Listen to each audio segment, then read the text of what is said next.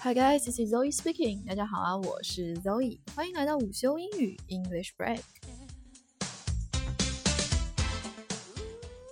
那去海外旅游啊，除了机票之外，首先要需要去预定、去关注的，那就是住宿啦。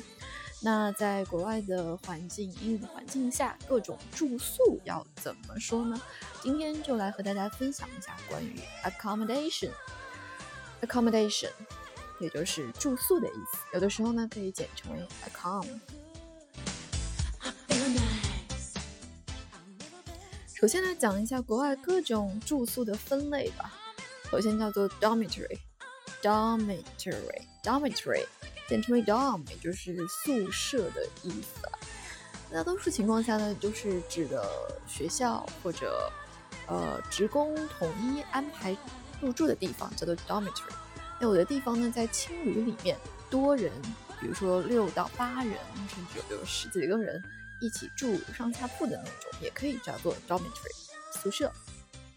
第二种 apartment，apartment 也就是公寓的意思了。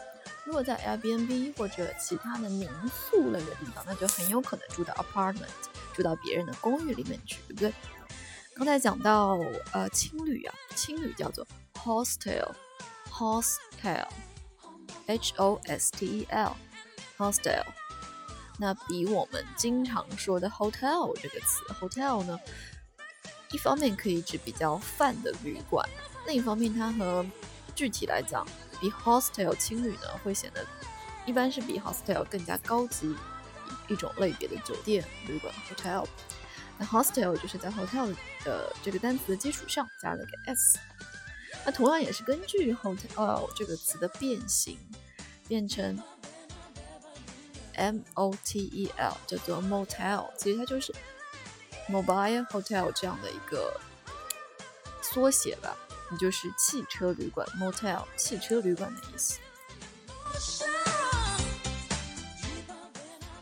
好了，那进到具体的某一个酒店或者公寓里面去选房型的时候，一般有这么几种：一个是 double room，double room 指的呢是两个人，但是是住在一张床上的，这样叫做大床房 （double room）。一般呢是大床房的意思。然后第二个同样是两个人睡的，叫做 twin room。twin room 就是指的双床房了。twin room 双床房。那如果要睡三个人呢，就叫做 triple room。triple room 三人间，一般是三张单人床。当然啦，很多酒店，特别是连锁型的酒店，都会在自己不同的房型前面加上几个形容词，来区分他们的好坏。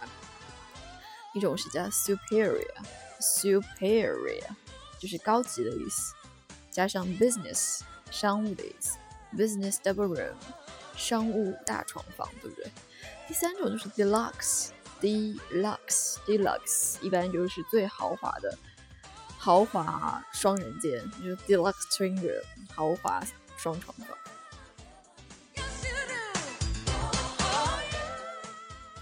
那除此之外，最后还需要一些简单的动词来帮助你入住。入住 check in，check in。退房呢，相对的就是 check out，check out。有的时候你需要去问清楚有没有 security deposit 或者 deposit，也就是押金的意思。